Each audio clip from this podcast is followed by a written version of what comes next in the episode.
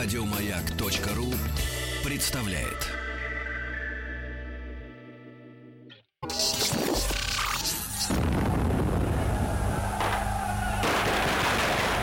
Граждане министры Временного правительства, именем Военно-Революционного комитета объявляю ваше Временное правительство арестованным. Совершается пролетарская революция нашего экономика. Именем революции.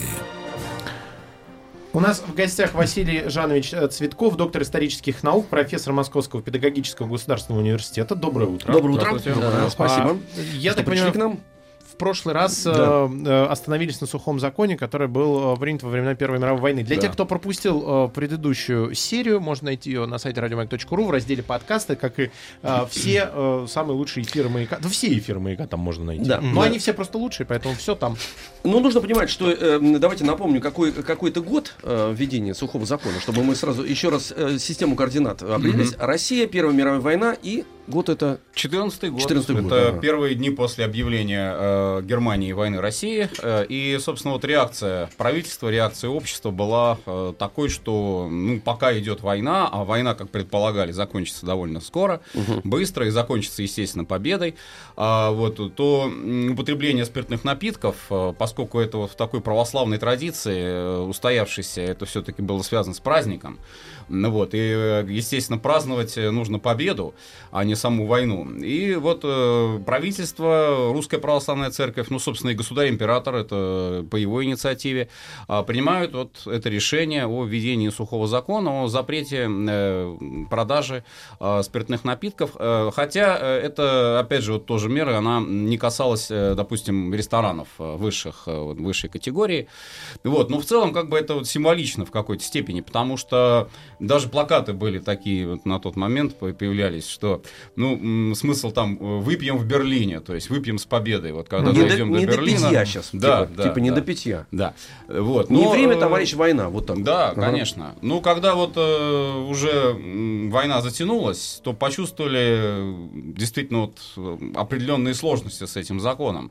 Какого рода? Это тоже, наверное, важно отметить. Почему? Потому что уже когда была Великая Отечественная война, мы знаем, там фронтовые 100 грамм, а здесь в Первую мировую этого не было, и как-то все равно же люди напряжение перед боем, после боя, и как его снять?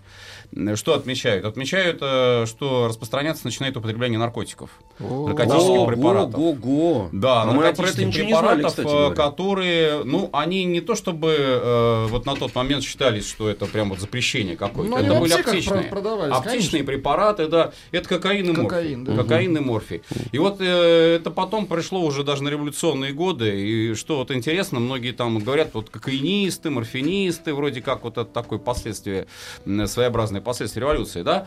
А тут же просто надо учитывать, что откуда все это пошло. То есть это не потому, что люди там такие порочные, а отчасти это было связано именно с отсутствием спиртного. С доступностью. Да. Это практически получается защитная реакция, потому что конечно.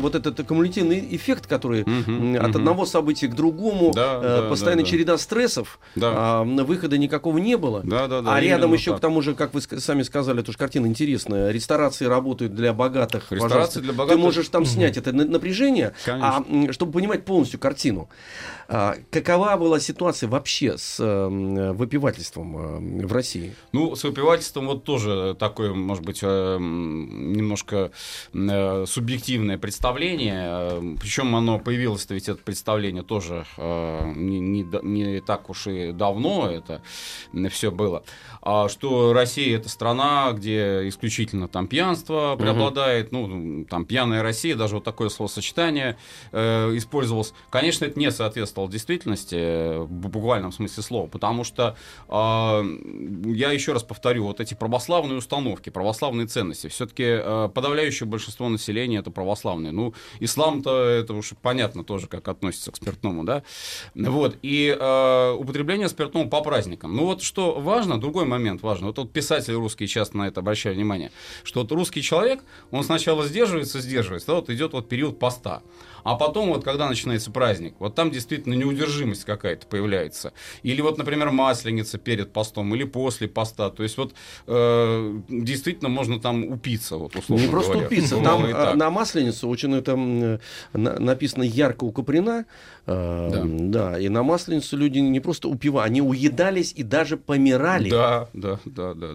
От переедания, там, блинов, да, вот да, все. Да. Вот это вот крайности, вот они, конечно, тоже были, и нельзя их отрицать. Но, видимо, это, может быть, вот издержки, тоже те же самые наши писатели отмечали, что, конечно, это, видимо, издержки недостатка культуры. Угу. Просто, да, потому что, опять же, вот если мы берем, допустим, горожан, в селе, в городе, там вот тоже разные отношения вообще к употреблению спиртного.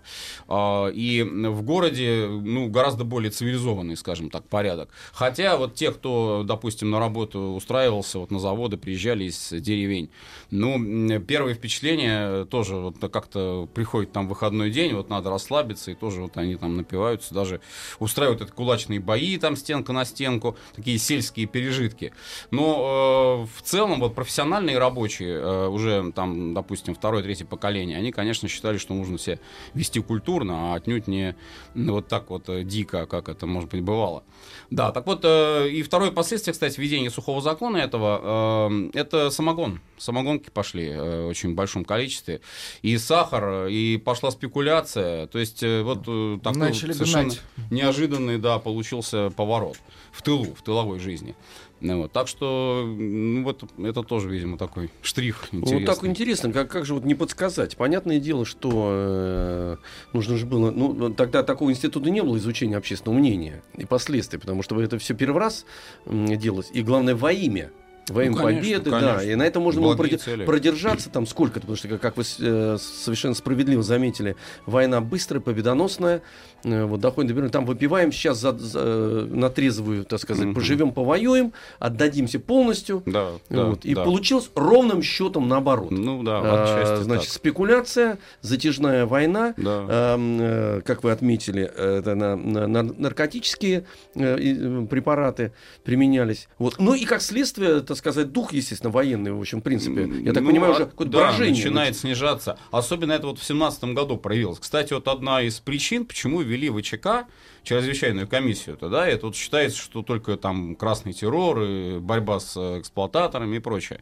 Но одна из задач была, вот в декабре 17 года, это, как ни странно, может быть, покажется, борьба с пьяными погромами. Потому что уже в 17 году вот этот сухой закон начал нарушаться сплошь и рядом, никто уже его не соблюдал, и после вот восстания октябрьского, в частности, там и анархисты, и все вот эти вот бандитские просто элементы, они... эти склады, вот, в том числе склады Зимнего дворца, где были вина там очень известные, специально их заморозили, там законсервировали, вот тоже вследствие сухого закона до победы.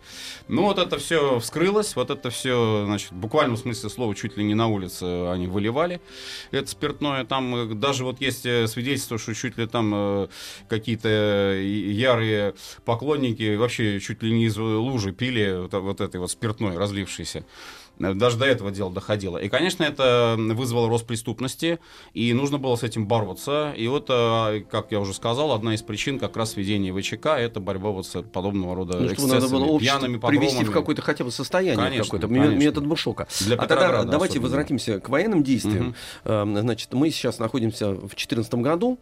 Вот. А что параллельно вместе с введением вот этого, значит, сухого закона, что из себя представляли военные действия? Обмундирование, армейские передвижения, значит, климатические условия. Да. И кто определял стратегию ведения войны и вот все контакты вот эти. Хорошо.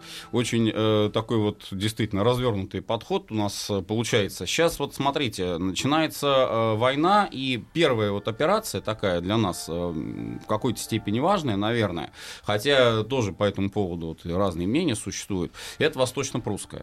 Это вторжение наших войск, наступление наших войск в Восточную Пруссию с целью, прежде всего, это, ну, как объявлялось официально, помочь французам, помочь французским союзникам, которые в этот момент ведут тяжелые бои. Немцы наступают на Париж, это пограничное сражение, французы сдержать немцев не могут, потому что очень большое превосходство сил у них вот на Западном фронте. Дальше будет потом еще битва на Марне, вот, и нужно союзникам помочь. Вот это как бы такое официальное объяснение того, что мы начинаем наступать на Восточную Пруссию с целью оттянуть на себя вот этот вот пресс, который давит на французов, немецкий. В общем, это получается. Но вторая задача, которую тоже ни в коем случае нельзя забывать, стратегическая, необходимая и для нас, и об этом вот тоже мы говорили уже в прошлой передаче, просто еще раз напомню, наступать на Берлин, к чему призывали вот многие генералы, в общем, и Генштаб тоже наш был не против, наступать на Берлин по линии стратегической Познань-Берлин, вот как на карте, вот если посмотреть, она там достаточно такая очевидная, эта линия наступления, очень короткая, но в тылу будет Восточная Пруссия, в тылу будет нависать вот этот восточно-прусский балкон, который при наступлении на Берлин просто-напросто оттуда будет удар в тыл по наступающим русским войскам. И если навстречу встречный удар, собственно, это и планировали наши противники, встречный удар будет нанесен со стороны Галиции австро-венгерскими войсками, то может получиться большой котел. И вместо наступления на Берлин будет просто вот провал. Поэтому вот Восточно-прусская операция, она с этой точки зрения и тоже была оправдана, необходима. И вот, собственно, ее ход, он, ну, поначалу не вызывал вообще сомнений в том, что будет победа, потому что, опять же, вот стратегический был план, две армии, имеющие численное превосходство, это тоже важный момент над немцами, вот, немецкими войсками. Две армии, вы имеете в виду французскую и русскую? Наши русские, первая и вторая армия, значит, первая армия, да, это генерал Ренненкампф, а вторая армия генерал Самсонов. И наступают они с целью тоже вот строить такой котел в Восточной Пруссии тем войскам немецким, которые там находятся. Ренненкампф наступает, теоретически у него как бы главная линия движения — это Кёнигсберг. Самсонов отрезает, подрезает вот так вот пути отступления немцев за Вислу. В общем, стратегически вроде бы правильно все запланировано. Главная проблема — это отсутствие должной координации между вот этими двумя армиями. Хотя, опять же, вот я подчеркну, первые были боевые действия достаточно успешные. Вот, и... Допустим, если вот так вот посмотреть, армия Ренненкампфа, ну, в первом же сражении действительно наносит поражение немецким войскам. Генерал фон Притвиц, он уже думает, что надо действительно отступать за Вислу. И только личные указания из Берлина самого кайзера о том, что нет, ни в коем случае нельзя отступать, надо держаться. И подводят подкрепление, собственно, перебрасывают, вот как раз та самая цель, о которой вот вначале мы говорили, помочь французам. Перебрасывают подкрепление Восточной Пруссии с Западного фронта. Вот. Снимая эти войска с французов. Снимает войска, да? С французов. Угу. Вот по этому поводу, кстати, тоже существуют разные точки зрения. В советское время, вот в историографии советской, утверждалось так, что, ну, вот мы французам помогли, а сами проиграли. Но тоже это отчасти, в общем, справедливо, потому что, опять же, конечно, мы французам помогли. Помогли почему? Потому что хоть там и немного перебросили войск, то есть немцы не остановили своего наступления на Париж, они продолжали, но они сняли войска как раз вот с стратегически важных пунктов, которые для французов были очень болезненны, и перевели их на Восточный фронт. Вот это вот действительно была помощь, реальная помощь. Ну, а второй момент, что тоже был вот такой, как бы вот разгром, допустим, второй армии Самсонова, да. Кстати, опять же, вот причина, почему разгром. Не потому, что там бездарный Самсонов или что-то еще. Опять же, отсутствие координации не только с армией Ренненкампфа, но и отсутствие координации со ставкой, в частности. Ставка дает указания, которые не соответствуют реальности. То есть там вопрос о том, надо или не надо отвозить войска, надо или не надо прекращать движение. А с чем это связано, что у ставки неадекватное ощущение боевых действий? Я думаю, что тут, наверное, просто отсутствие должного стратегического опыта. И отчасти, конечно, это недостатки разведки. Недостатки разведки, причем это и проявилось так, что... Вот тоже сейчас часто об этом пишут, я думаю, нужно это отметить, дезинформация, которая распространялась. Местное население немецкое, оно, естественно, докладывало, сообщало о том, как происходит передвижение войск, то есть в этом смысле они партизанскую войну не вели, но немцы Восточной Пруссии, но постоянно, конечно, они имели контакт со своим командованием. И то, что велись переговоры в открытую, вообще не зашифровывались переговоры между русскими полками, подразделениями. Депеши вот отсылали, как это вообще технически? Да, депеши, да? Или депеши, или телеграфная переписка, но она не зашифровывалась. Нужно было требовать от связистов шифровки, а там многие исходили из того, что это сложно, что шифр, там надо это время на это тратить, а потом его и не расшифруют, не поймут. Ну, то есть вот такая вот наивность, наверное, по-другому ты ее назовешь. Может быть, оправданная отчасти тем, что все-таки была почти стопроцентная уверенность в том, что мы сейчас одержим победу, и вроде бы такие мелочи, как... Что шифроваться? Да, шифроваться, да, вроде бы зачем они нужны. Но это вот дорого обошлось. И, конечно, ну... Василий Жанович, извините, чтобы точно все было понятно. А что из себя представляла армия Самсонова и сколько ресурс какой там был? Он сопоставим с немецкой армией или нет? Потому что обычно я почему спрашиваю, потому что обычно у нас говорят нехорошие всякие люди, что мы всегда выигрывали только за счет того, что не за счет умения, там, предположим, да, или каких-то талантливых решений, а за счет того, что нас много. Ну, есть такая точка зрения, но она, я не скажу, что она порочная, потому что, собственно, любая страна мира, вот на тот момент, если брать Первую мировую войну, там численное превосходство учитывалось в качестве решающего фактора. Это, собственно, действительно еще наполеоновская фраза, что ничто не заменит количество батальонов. А вот, и если уж там говорить о численности, ну, берем тот же самый немецкий план Шлиффена, огромный кулак, который создается на правом фланге, перевес над французами, ну, это тоже вот... собственно, численное превосходство, тоже можно сказать, что вот шлиффеновский план начал реализовываться, исходя именно из этого фактора, то есть численного превосходства. И мы тоже его имели, потому что две армии численно они превосходили в среднем в 1,5 раза. Вот те войска, которые были в Восточной Пруссии. Ну, для немцев не сказать, чтобы это был, может быть, вот такой неожиданный удар, хотя тоже, в общем, они предполагали, что все-таки мы пойдем наступать скорее на Берлин, и поэтому с Восточной Пруссии можно будет нанести вот этот удар с плацдарма Восточно-Прусского нам в тыл, а мы тут на Берлином не соблазнились сразу. Вот. И вот этот численный перевес, да, он давал возможность маневра. Но, что тоже надо учитывать, опять же, сам по себе численный перевес, вот если брать, допустим, сражение под Гумбинненом, или там вот Гумбиннен-Гольдапское сражение, он играл решающую роль, безусловно, для нас. Вот. А если, допустим, брать Таненберг, вот, когда вторая армия Самсонова, собственно, уже потерпела поражение здесь, то тут вот немцам удалось сконцентрировать кулак, более превосходящий по численности, причем достаточно неожиданный для нас, и нанести вот этот удар по армии Самсонова, в результате которой часть армии, я еще раз подчеркну, вот этот момент тоже важный, не вся армия, отнюдь не вся армия, а часть армии попадает в окружение, и Самсонов застрелился. Тоже это, кстати, фактор, вот я считаю, важный. Почему? Потому что Самсонов считал необходимым постоянно находиться на движении, на линии фронта, на линии огня. И отсюда следствие такое, что он должен быть впереди, он должен быть перед всеми. Тоже это вот ошибка, наверное, определенная. Ну, в результате вот он тоже теряет управление войсками. И ну, то, что он застрелился, это отчасти, наверное, объясняет вот его такое поведение во время этого сражения. Еще, наверное, интересный момент, почему? Потому что у Пикуля, ну, Пикуль, он популярен. Здесь, Василий Жанович, да. Я думаю, что это лучше приберечь начало истории сразу после новостей. Вы расскажете, потому что сейчас новости на Маяке, а после этого продолжим разговор про Первую мировую войну. Спасибо.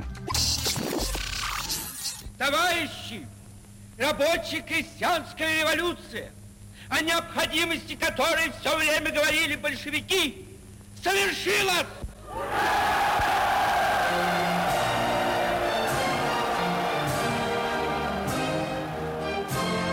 Именем революции. У нас в гостях Василий Жанович Цветков, доктор исторических наук, профессор Московского педагогического государственного университета. И продолжаем разговор про Первую мировую войну. Спасибо. Ну, вот как раз остановились на популярной достаточно тоже точке зрения оценки вот, по отношению Восточно-прусской операции, которую излагал вот, писатель наш известный исторический Валентин Пикуль. А там вот у него есть миниатюры исторические, ну, в общем-то, это и в романах у него тоже проходит мысль, что поражение Восточно-прусской операции наша и самоубийство Самсонова — это следствие действий Ренненкампфа. И там выделялся вот такой субъективный нюанс, что вот, мол, еще со времен русско-японской войны у них там была ссора, в результате которой там Ренненкампф как вот был оскорблен Самсоновым, и якобы вот в 14 году он отомстил. Ну, так вот, такая логика получается. Отомстил за то, что вот он там его в русско-японскую войну обидел, и отомстил так, что вот не пришел ему на помощь. И в результате армия Самсонова потерпела поражение. Но это версия Пикуля. Ну, это, в общем, надо сказать, что это отчасти версия, которая пошла еще в публицистике, но уже не того времени, естественно, не Первой мировой войны, а уже период вот 20-х годов высказывали вот ее. Ну, наверное, это было мнение, может быть, отчасти разделявшееся там офицерством каким-нибудь вот среднего звена. Но, конечно, это в действительности не соответствует совершенно, потому что это никаких вот серьезных таких вот разногласий, которые могли бы, во-первых, привести к подобного рода действиям, между Самсоном и Ренненкампфом не было, это во-первых. А во-вторых, ну, даже если бы они и были, то просто невозможно себе представить, что вот эти субъективные какие-то переживания переносятся на боевые операции.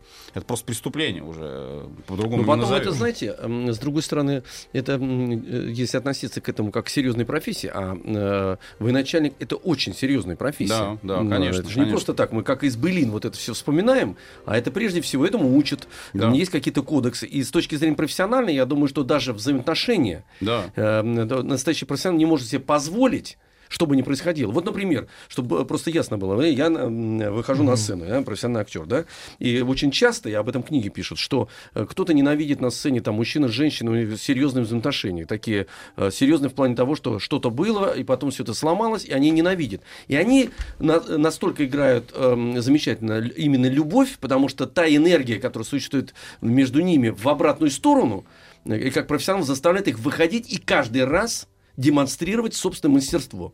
Ну, чтобы снять этот вопрос, понимаете, действительно, да, это же, да, не бирюльки какие-то, ну, это конечно, же война. Конечно, конечно. У меня только единственный, знаете, еще нюанс. А вот он, с точки зрения профессионального Самсонов застрелился. Угу. А он понимал, что он обезглавливает армию или нет? Вы знаете, вот здесь, наверное, ближе, вот если вообще о литературе говорить, о отражении вот событий этой операции в литературе художественной, тут, я думаю, ближе все-таки к ощущению вот психологии того времени. Это «Красное колесо» Солженицына, август 14-го. Вот, собственно, этот роман, который как раз и показывает вот то состояние, в котором находились войска, попавшие неожиданно для них вот в полное окружение. То есть это психологически был, ну, такой надлом, наверное. Опять же, исходя из того, что они предполагали победное наступление, там Кёнигсберг будет взят, там дальше они пойдут на Берлин, вместо этого попадают в окружение, вообще само по себе окружение, просто положение, люди, когда они попадают в такую ситуацию, это очень страшно психологически. Вот если вспомнить Великую Отечественную войну, да, там ведь вот тоже те, кто из котлов выходили, они вспоминали потом, что первые вот впечатления, что это катастрофа. Потом надо преодолеть себя, надо вот найти в себе силы. И к чести, опять же, вот наших солдат и офицеров второй армии, армии Самсонова, например, вот тоже факт, который не всегда почему-то вот о нем говорят, но я думаю, это важно. Знамена полковые, они все были спасены. А, как известно, историческая традиция, да, воинская часть существует пока до тех пор, пока существует знамя. Так вот, ни одно знамя, вот в данном случае мы можем говорить, что немцы не захватили. И это, в общем, тоже важный такой фактор. Да, попали в плен, да, было много там сдавшихся. И Самсонов, вот ощущая, наверное, вот эту катастрофу, понимая, может быть, свою вину, Потому что, вот, мы же сказали уже, его, вот, может быть, чрезмерная уверенность в победе, и самое главное то, что он считал необходимым быть на линии фронта, на линии огня. Это, кстати, распространенная ошибка была среди многих офицеров. Ну, традиция это были еще в 19 веке, что вот офицер должен быть всегда впереди, с шашкой, и за собой увлекать. Ну, и со знаменем Андрей Болконский. Да. Ну, конечно, конечно. Традиция бородинские еще тех времен. А это в новых условиях, условиях войны, к чему это приводило? Приводило к тому, что выбивали офицеров в первую очередь. Вот, попадали они под огонь, не всегда это оправдывалось. Вот. И вот, ощущая, чувствуя вот эти, наверное, переживания, Самсонов вот принял такое роковое решение. Хотя, да, ну, конечно, это, наверное, ну, лучше... Вот сейчас мы не можем судить и, вот, на наших предках, но очевидно, что лучше было бы, наверное, все-таки как-то скоординировать вот эти усилия по отводу войск. Но, опять же, еще раз подчеркну, вторая армия, она продолжала существовать. Подошли пополнения к ней буквально вот там в течение месяца. Из сибирские стрелки подошли, и там из внутренних округов подошли пополнения. Она пополнила свои ряды. И вот эту вторую армию мы видим уже в боях буквально вот осени 14 года, боях тоже на восточно-прусском направлении, под Варшавой. И она ведет очень активные боевые действия. То есть многие говорили даже, что это вот такой своего рода реванш второй армии за поражение, которое она понесла в Восточной Пруссии. Вот, так что, да, вроде бы вот, ну, не взяли Кёнигсберга, хотя там, в общем, Ренненкампф как раз наступал на него, и перспектива, наверное, была подобная. Но то, что вот Восточно-прусская операция — это наш вклад в срыв немецкого блицкрига, в частности, в то, что, безусловно, вот не удалось им прорваться к Парижу, как они надеялись, как они рассчитывали, немцы, это факт, это реальный факт, и ни в коем случае не надо его забывать. И как раз вот отмечали, когда столетие войны, вот в 2014 году, не случайно, у нас вот в Калининградской области, Восточная Пруссия бывшая, да, там были и памятные знаки открыты, и вот нужно об этом помнить, конечно. А что представляла из себя с точки зрения технической армии, и какие были различия между, например, французами, русской армией и немецкой армией? Потому что есть еще очень устоявшийся стереотип, конечно, что... Из интернета. Что из интернета? Стереотип из интернета. Российская армия вообще не была готова к бою. Да, она не была готова, значит, нарушена обозные системы, обмундирование, которое не соответствовало ни погоде, ни марш-броскам, снарядный голод, вот много всего было сказано, ну и плюс то, что вы сказали, например, неэффективное руководство, неправильная стратегия, разорванные коммуникационные связи, вот это все вместе, это создает впечатление какого-то апокалипсиса. Да нет, конечно, это, ну, отчасти, может быть, справедливо применительно, там, я не знаю, к ситуации 15-го там года, 17-го, пожалуй, да, когда уже фронт действительно разваливался в полном смысле слова. А в 14 году, опять же, вот степень готовности к боевым действиям, пусть даже к скоротечной войне, но она была достаточно высокой. Я на примере артиллерии вот скажу, наверное, это яркий такой вот показатель. Наша знаменитая трёхдюммовка. Пушка, которую называли «Коса смерти». Угу. Интересное такое вот название. Почему? Потому что она отличалась очень высокой настильностью стрельбы. И буквально самый вот большой ее эффект — это стрельба по пехоте противника, атакующей пехоте. И там буквально вот в течение там, ну, нескольких выстрелов можно было по там, таким вот примерам офицеров, вот как говорили, чуть ли не батальон вообще полностью уничтожить шрапнелью. Шрапнельные снаряды. Вот. И очень высокая настильность, хорошая такая скорострельность, простота в обслуживании. Кстати, собственно, на базе трёхдюммовки потом уже вот совершенствовалась эта система, и в Великую Отечественную войну вот действовали уже наши ЗИСы и пушки.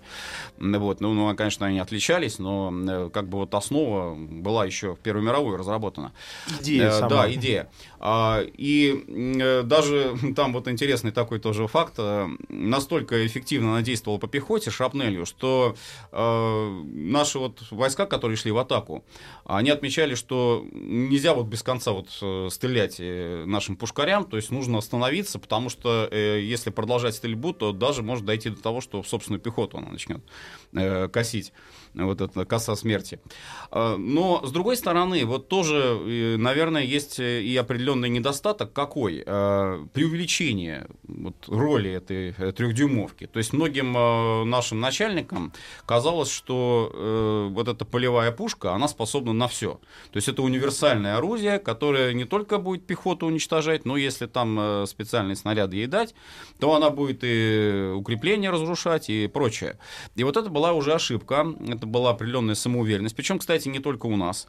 У французов аналогичная была система, тоже полевая скорострельная пушка. И тоже они называли ее там королева полей, по-разному восхищались ею всячески. И тоже считали, что она универсальная и все может сделать. Показали уже бои первых месяцев, 14-й год, начало 15-го, что нужны гаубицы, нужны мортиры, нужна тяжелая артиллерия, крупный калибр нужен для того, чтобы разрушать эти укрепления противника. Например, когда Брусилов наступал, его армия, 8-я армия наступала на Перемышль, и это уже Галицкая операция, следующая крупная победа наша, русских войск. Он хотел взять Перемышль с налета.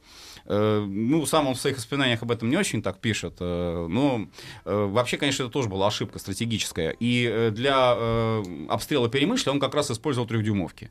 Но это было совершенно бесполезно, потому что снаряды отлетали и пустили в бой пехоту. Были очень большие потери в результате. Эта первая атака на Перемышль, она была отбита австрийцами. А потом уже подвезли наши гаубицы, подвезли наши тяжелые артиллерии, начали бомбить эти форты Перемышля, и он пал. В конце концов, мы его там заблокировали, со всех сторон окружили. Несколько месяцев он сражался, но в конце концов взяли эту крепость, и тоже это был очень большой успех. А пулеметы, аналогично, то же самое. Скорострельное оружие вообще идет уже... Тенденция, что без него, наверное, уже невозможно представить себе полевые бои. Но, опять же, знаменитый наш пулемет «Максима», да?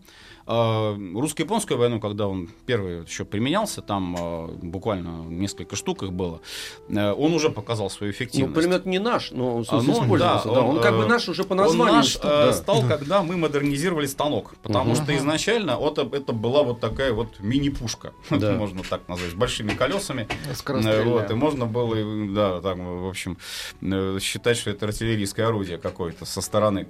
Мы модернизировали станок, сделали очень удобно его. И действительно, он, опять же, как и наша трехдюймовка, он выкашивал буквально. Сейчас интригу подвесим. Да.